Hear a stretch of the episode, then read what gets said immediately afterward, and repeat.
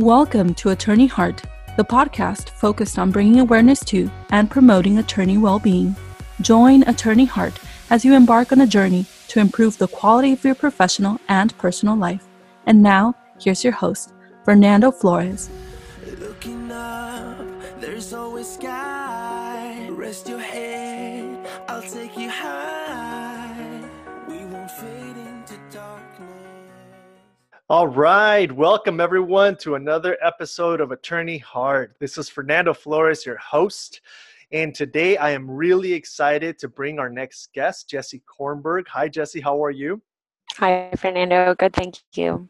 And right before we get into our very awesome next guest, I want you to know that many times as attorneys we feel that if we don't accomplish something on our own that it may not count as a true accomplishment but when it comes to needing support in relation to our health and wellness there is really no shame in asking for help and seeking help I predominantly focus on providing support to other attorneys and law students in two main areas, which is stress management and developing emotional intelligence. So, if you want to learn more about these areas and how they can really help you and benefit you and increase your impact and influence as an attorney and advocate, don't hesitate to reach out at imaternow at gmail.com. imatternow at gmail.com. And with that, I'd like to introduce Jessie Kornberg, our next guest. Jessie is the president and CEO of Bet Tzedek. She is uh, an, an, an, incredibly uh, awesome person, and Bet Tzedek is a very highly respected public interest law firm eh, based in Los Angeles that focuses on providing representation to clients who are low income as they are unable to afford an attorney. Jessie has established several firsts at Bet Tzedek, including Los Angeles's first low-income tax and small business startup clinics, also the nation's first transgender medical legal partnership, and a family preparedness program to respond to growing concerns surrounding the deportation of undocumented parents, which right now is a really important issue. Jessie previously worked as a trial attorney at the law firm Bird Marella and she was the executive director of Ms. JD, which she, along with other law students, established as a national voice on issues concerning women and law. And she earned her JD from UCLA Law School, and I can honestly keep on going, but I'm going to stop right there so that I provide Jessie as much time as possible uh, to talk. Jessie, thank you so much for joining me on Attorney Heart. Absolutely, my pleasure. So, Jessie, one of the areas that I, I like to just start out and uh, so that our listeners know, just tell us a little bit more about the work that you do um, as as the leader of Bet Tzedek, and you know what you see some of are the main issues that that your clients at Bet Tzedek face. Absolutely. So, Bet Tzedek is celebrating its 45th anniversary. Awesome. It is, and I'm so lucky to be here. Uh, we have 75 staff members and uh, we work with over a thousand volunteers every year who donate their pro bono services uh, and together we serve uh, as many as 50,000 people in Los Angeles every year. Wow. Yeah it's amazing. Um, they they come to us with a really broad range of legal needs um, but they all have one thing in common which is no chance to afford a lawyer to help them with those problems and so the questions fall into a couple big categories we have uh, programs for older and disabled adults who come to us uh, with needs surrounding being able to age in place and secure safe, affordable housing, uh, to secure government benefits and healthcare benefits, uh, to be able to afford meals uh, and in home care. Um, and then with planning documents, powers of attorney, wills and trusts, advanced health healthcare directives, um, of course, uh, seniors also experience abuse and violence um, in increasing numbers right now, and our elder abuse response team is in higher demand than ever. We're also the primary resource for exploited workers in Southern California. So, people who experience wage theft, uh, forced labor, and trafficking can come to Bet Tzedek for legal relief um, and will represent more than 5,000 workers and recover more than $10 million in stolen wages every year. Wow. And then last but not least, you mentioned some of the rapid response work we do. So, our homelessness prevention unit, our transgender legal rights program, um, and our family preparedness and immigrant children's defense work all fall into this third category of response to really urgent emerging needs. Um, that boy we hope are not around in another five to ten years but but right now need our attention Oh, that's awesome. A, a true multifaceted approach to to advocacy. That that's really great. And, and Jessie, what, you know, for you, what what was the impetus to really decide to become involved in representing these communities? What was the impetus for you to say, you know what, this is this is the the the fight. This is the fight that I want to get involved in right now. Can you get into a little bit about that? Yeah, I mean, I find this work really interesting and really compelling, and um, I think it's an incredible privilege to get to do work you think is interesting. Certainly, I think the vast majority of people don't, um, and I know how lucky I am to have choices about what I do to support my family. Um, and I got to make a choice to do something that I just think is really interesting and you know, I go home at the end of the day feeling like I helped work on things that bring meaning to my life as well as other people's.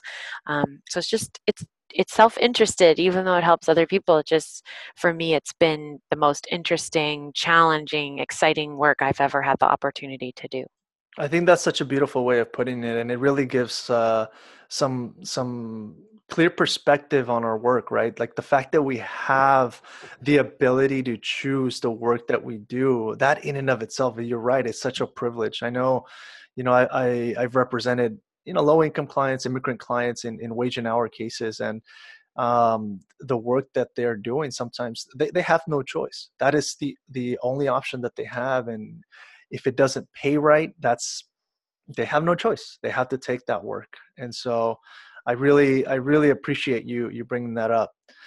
Um, in in relation to the work that you did um, as as a trial advocate back in in you know when you were working at the firm what is um, if you were to draw a distinction between the different uh, challenges that you faced then and the challenges that you face now um, you know how do you, how do you compare that? You know what are what are some of the the things that that you feel you're still using and those skills that you used back then they're still applicable now and you know what are the new skills that you had to develop mm-hmm. um, it's a very different kind of decision making process uh, being in client service um, you know most of the really challenging questions i had as a lawyer representing commercial clients um, ultimately there were rule books or legal opinions that helped provide a roadmap for how to make good decisions um, and give good advice to those clients and represent them well. There was, you know, some set of guidelines, usually in writing, um, that helped you map out a strategy. Um, this is a management role and a leadership role. It's far less analytical. Um, the work product is very different. And um, most days, you know, I would give anything for the equivalent of the, you know, code of civil procedure in my job, right? Um, the, the questions tend to be less black and white. Um, there tend to be fewer rules. Um, we're a good employer. It's not like we're skirt. You know, it's true. There are rules that govern how you are an employer and how you are a lawyer. Those aren't really the questions we're asking ourselves. We're following those rules. mm-hmm. Right, right, right. And so the questions are tougher questions. Like there are more people who need help than we have lawyers who can help them. And so we've got to make a tough call about whether to spend our time and our precious resources in one area or another. And making the call about where um, we should devote ourselves is really tough because saying yes to someone means saying no to someone else. And that example of how tough the decision is with respect to clients, it's not that different in so many other aspects of managing a company, right? You're saying yes to one expenditure look, it's a zero sum game. We have a budget. So it means saying no to something else. So, yes, this person is going to get a raise, or yes, this person is going to go speak at a conference. It means no, someone else is not going to do those things, right? So it's um, those big decisions. Um, there's no code of civil procedure for those, right? And it's about yeah. um, getting good information, having a team who's giving you good data, um, getting input from the right people, and then making a decision ultimately that you feel like you can really stand behind. Mm. So, in your current role, what would you say is an aspect that you feel you enjoy the most? And then, contrary on the opposing end, you know what is an aspect that you uh, you know I, I could do i could do without that or i could do with less of that sure um so you know one of the things that is amazing about my role here is that we have a really incredible crop of young attorneys that we see jump in the deep end of legal practice um, and tackle really, really challenging problems and thrive. And it's so awesome to see the energy that they bring to the work, the creativity they bring to age old problems, and how excited they are to learn those new skills from our veteran attorneys here. We have amazing litigators who have been practicing poverty law at Bet Tzedek for longer than I have been alive. to, I'm not kidding. That's not a yeah. that's not a hyperbolic statement. It's true. And to get to wow. help facilitate them teaching a new generation of legal advocates is so inspiring and I'm so proud of everyone in that equation really being successful. Um, what could I use less of? Um, you know, we don't think of ourselves as being engaged in political advocacy. Like we just want the law to apply equally to everyone and for people to be treated fairly. I will tell you in this in this climate and this new administration, it has been increasingly challenging to feel like you can fully represent the interests of your clients without becoming more and more entangled in what are ultimately mm. political questions. And it's not what I got into this work to do. Um, and yet, that those political fights are feeling um, like less and less of a luxury and actually something that we need to you know be engaged on in on behalf of our mm-hmm. clients because particularly for the undocumented clients that we represent here in Los Angeles it is just too dangerous for them to be the visible loud vocal fo- voice pushing back against some of these policy changes. They need um, people in much better protected positions like those we occupy um, to speak for them in so many cases. And it's not what we signed up to do but um, i'm not sure who else is going to do it Oh man, that's uh yeah, that's definitely uh, you know, a, a powerful um just explanation of where things stand now you know where you're trying to focus on the advocacy component but there's outside factors that play into it as well now that can also in some ways try to tangle things up in a way that that you know can limit uh, how much you advocate for for certain clients. So I, I definitely I definitely see that. You know, in relation to one of the the groups that that uh, you were serving, or or one of the areas that, that of of uh, advocacy that you that you created, the the low income tax and small business startup clinics. One of the things that I that I read, and I mean, feel free to correct me on it and just kind of elaborate. But uh, I think there was a component of of uh, mental health, mental wellness, where it is possible that they could have taken taxes away from folks that were actually entitled to uh, state disability benefits or something in relation to that, right? Um, can you talk a little bit about uh, you know how how you are are looking into that issue? Um, mm-hmm. You know, the our tax controversy clinic is such an interesting, cool program. I totally love it. I'm a total tax nerd now. Um, because you know what? Those tax dollars mean more, not less, to families who are struggling to put food on the table. Mm-hmm. And so, you know, making sure that they're well represented in front of the tax court or in front of the IRS, it has a huge impact on their family's health and well-being. Um, having a tax lien can uh, garnish your wages. It can threaten your benefits. It can impact yeah. your ability to secure housing. The IRS has really, really powerful tools of enforcement, um, really unlike any other creditor or government agency. And so these are cases that bring real change to families' day to day lives. Um, so, one uh, way in which we saw this play out is something that you referenced. And um, this was the case of a uh, an individual who we met through his shelter provider. He was homeless when he came to us. That mm-hmm. was a mm-hmm. challenge in his case because he did not have a reliable address uh, or contact information that the IRS or his lawyers could use to resolve his case. And that resulted in a number of challenges, including some missed deadlines because the, the ability that the IRS had to reach him in a meaningful way was really, really limited. Mm. Um, but he was a person with a mental health diagnosis who qualified for supplemental security income as a person with a permanent disability. Um, it's not easy to qualify for SSI benefits, right? right? Like, this is a very significant factual finding by federal agency officers um, in conjunction with certified medical professionals that gets you into that category of people who qualify for government assistance because your disability is such that you cannot reasonably be expected to provide uh, funds sufficient to cover your own housing and food costs. And so the SSDI benefits are limited. You can only spend them on rent and food. That's it. Mm, okay. Um, he had uh, before his illness really consumed um, his capacity he had been a manager at a bank he owned a home um, and when he fell into clinical depression, uh, he lost both of those things. And when his home was foreclosed upon, uh, it was the foreclosure sale was misreported to the IRS.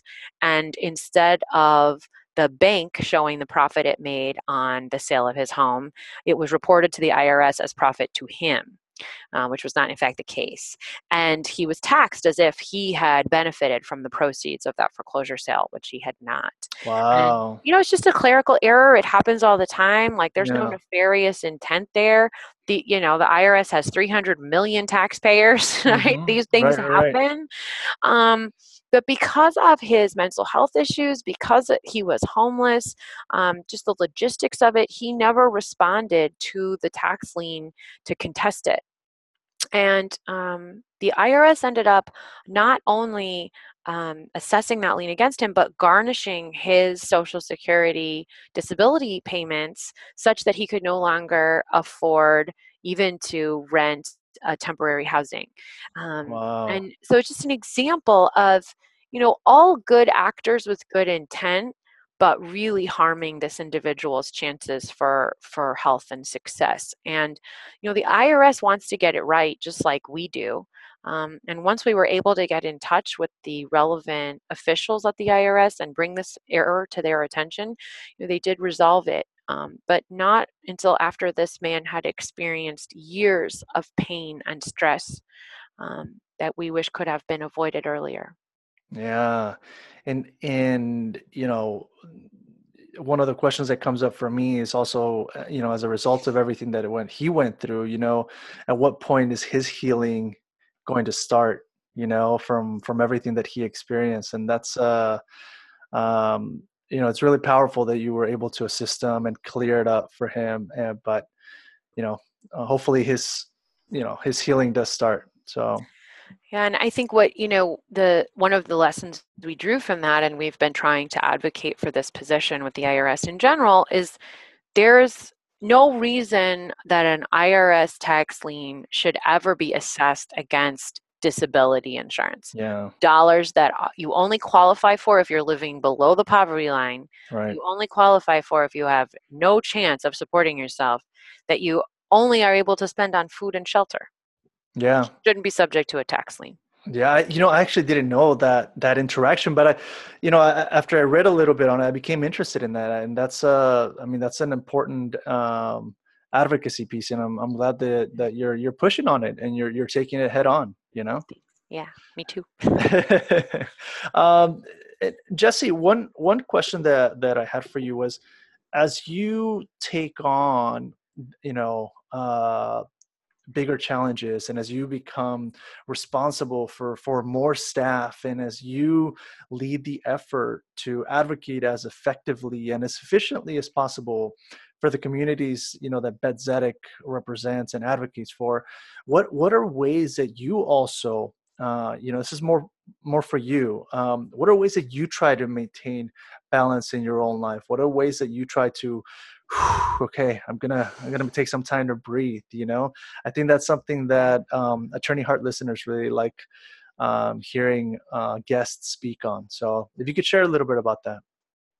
Absolutely. Um, you know i think at some point you realize that you are the person who decides how behind you're going to be um, you accept that you will probably never be all the way caught up. and that, like, your life is a product of your preferences and choices and priorities.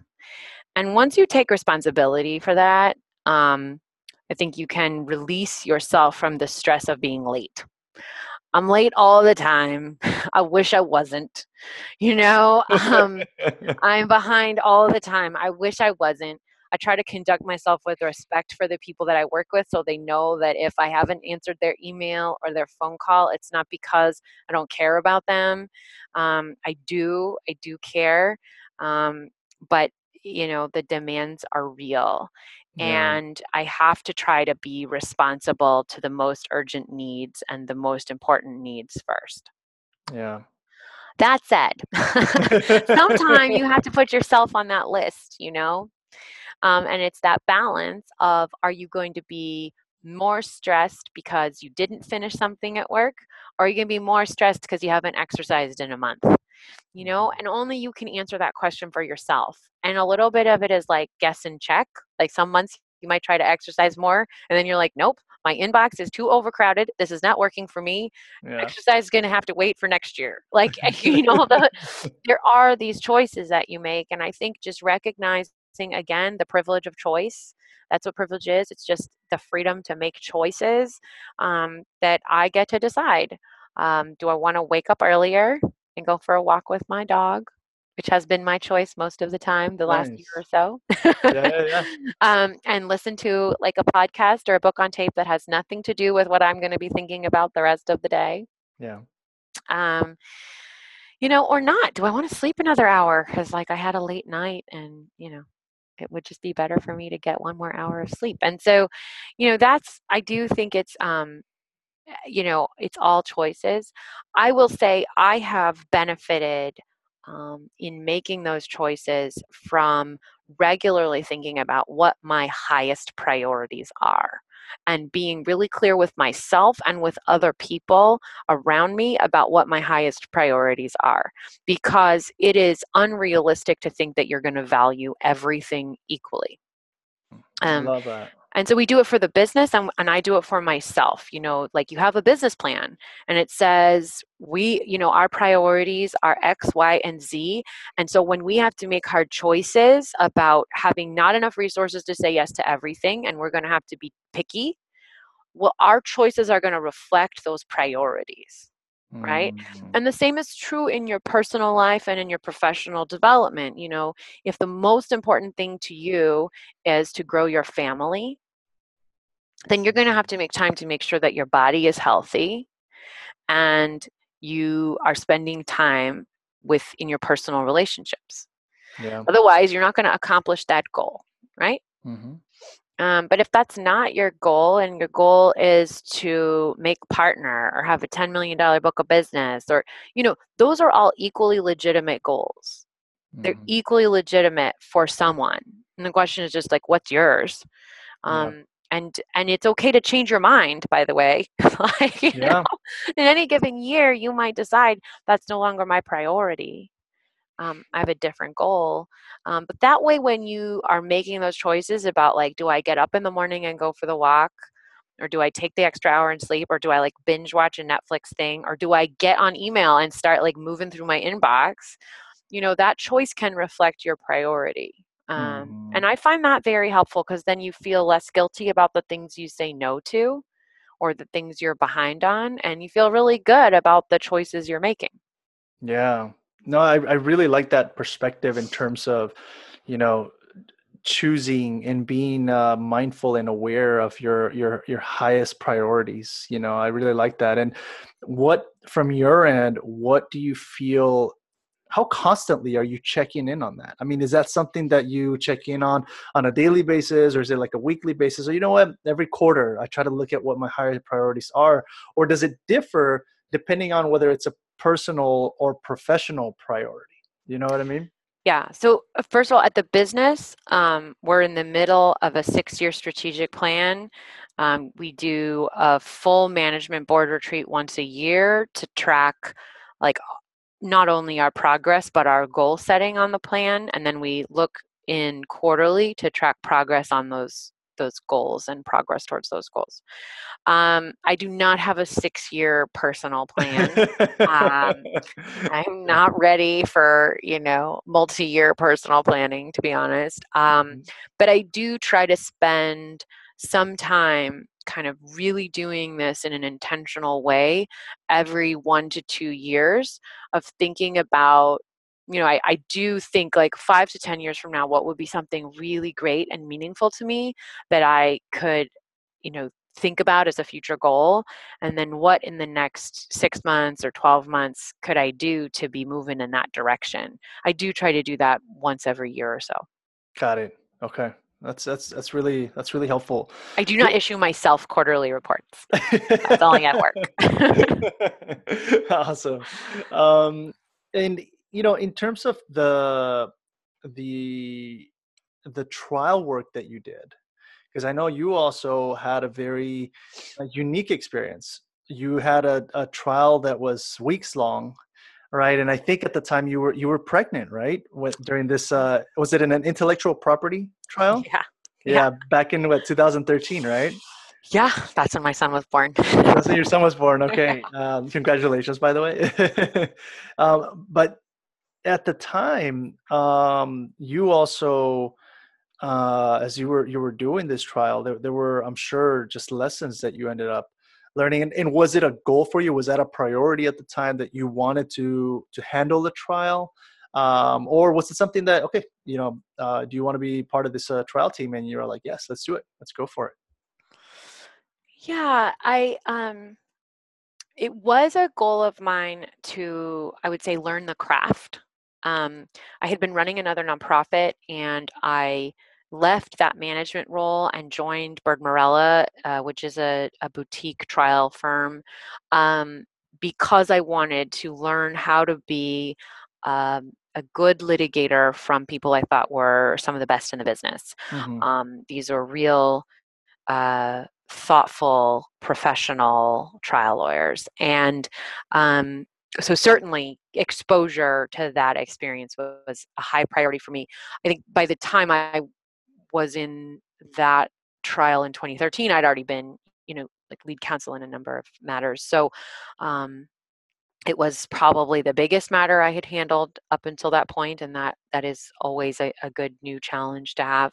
Um, but I also, frankly, uh, you know, my my most vivid memories from that trial, beyond those associated with being pregnant, I just had incredibly awesome clients in that case, uh, in whose uh, cause I believed totally. Like I thought they had been wronged, and I was mm-hmm. um, in it with them. You know, I really wanted to see them succeed in that and uh, that's a really fun experience to have as a commercial lawyer to to have clients you just are really fighting for is is a lot of fun um, and it was a really interesting experience to be pregnant in that trial it was a jury trial mm-hmm. we were in san diego um, which is not where i lived and so I was already conscious of being you know, a little bit of a carpetbagger, right? Like coming from Los Angeles down to San Diego. Our clients mm. were from mm. Los Angeles down to San Diego. We were uh, adverse to a local San Diego company.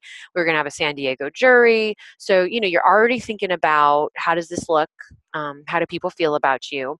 Potentially and, getting hometown or something. Yeah, yeah, yeah, You know, you just want to be careful and thoughtful. And and then um, here I am on top of that uh, waddling around the courtroom, like super, super pregnant, and just um, you know, there are a lot of stereotypes out there about what people think about women and mothers in the workplace.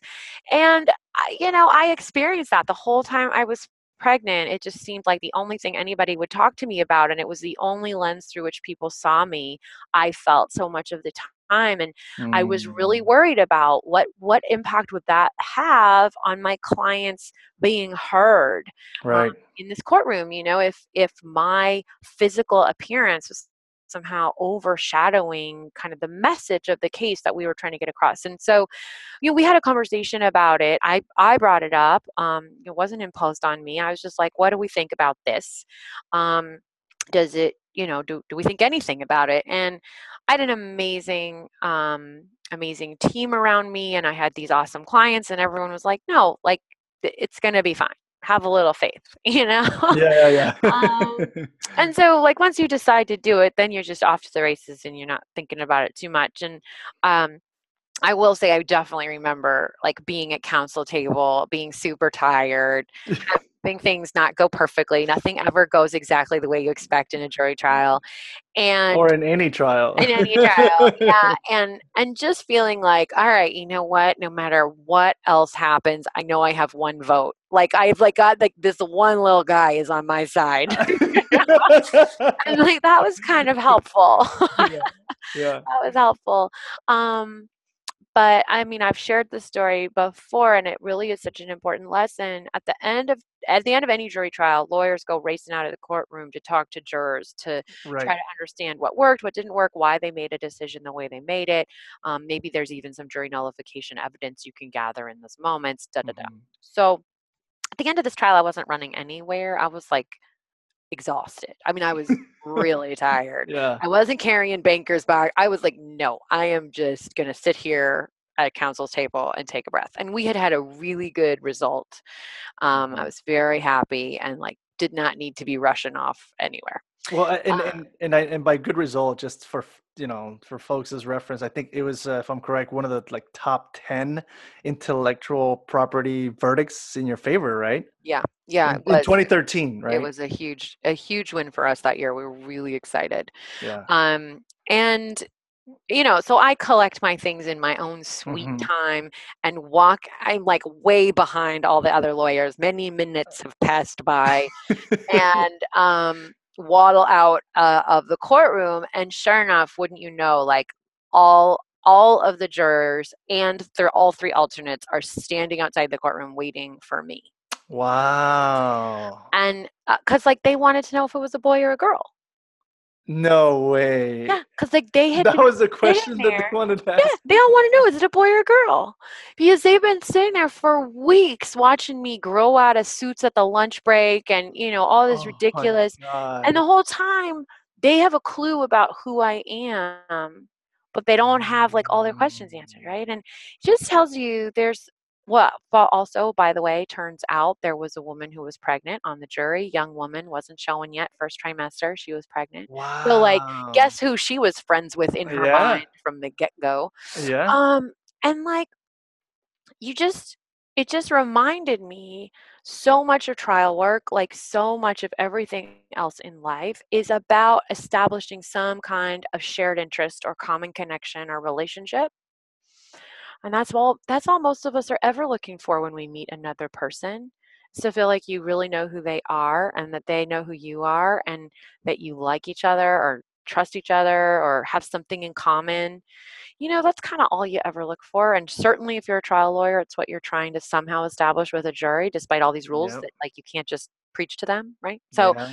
um so it's such a good lesson you know like i was walking into that courtroom with something personal about myself that was going to get broadcast to that jury that was going to help them feel like they understood who I was. And wow. that was a good thing. In a way, you were you you built a connection um, by yeah, just you know being being open and, and vulnerable in that way mm-hmm. you know um so that's uh that's such a powerful story jessie thanks for sharing good lesson for me yeah and um you know i I really, I really want to ask you. Um, you know, for folks that are interested in entering the nonprofit world in going into public sector work and and and joining you you know and whether it's Bet Tzedek or another another nonprofit law firm uh, in the trenches you know what what are some tips and, and advice and i also you know in a little bit i want to ask for your your information in case you know folks have uh, an interest in, in, in connecting with with you or Bet Tzedek and and trying to to join the team. But let's start just with you know what are some of the the tips and advice that you have for folks who are interested in in becoming involved in public sector work. Absolutely. Um, well, look, money is real, right? um, we have less of it. So um, the most important thing is to manage your debt. Um, mm-hmm. Law students, any kind of student, taking on debt uh, to pursue their professional ambitions. If that ambition includes public service, the debt is going to significantly limit your ability to pursue uh, some of the opportunities out there. It's mm, real. Yeah. Um, so I was a working student um, all through college, all through law school. I worked uh, just about full time so that I graduated with minimum debt and had more freedom um, to take opportunities that gave me real professional uh, challenges, um, but had lower compensation. Uh, and that has absolutely made the difference in my ability to be qualified for the kinds of jobs that I wanted.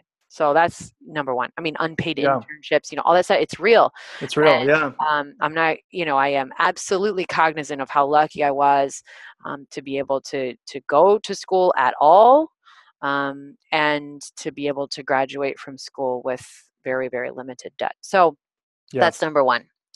Um, in Los Angeles, if you're talking about legal aid at a place like Bet Tzedek, language ability is huge. Mm, hmm I'm I am you can't see from here, but I am in Koreatown.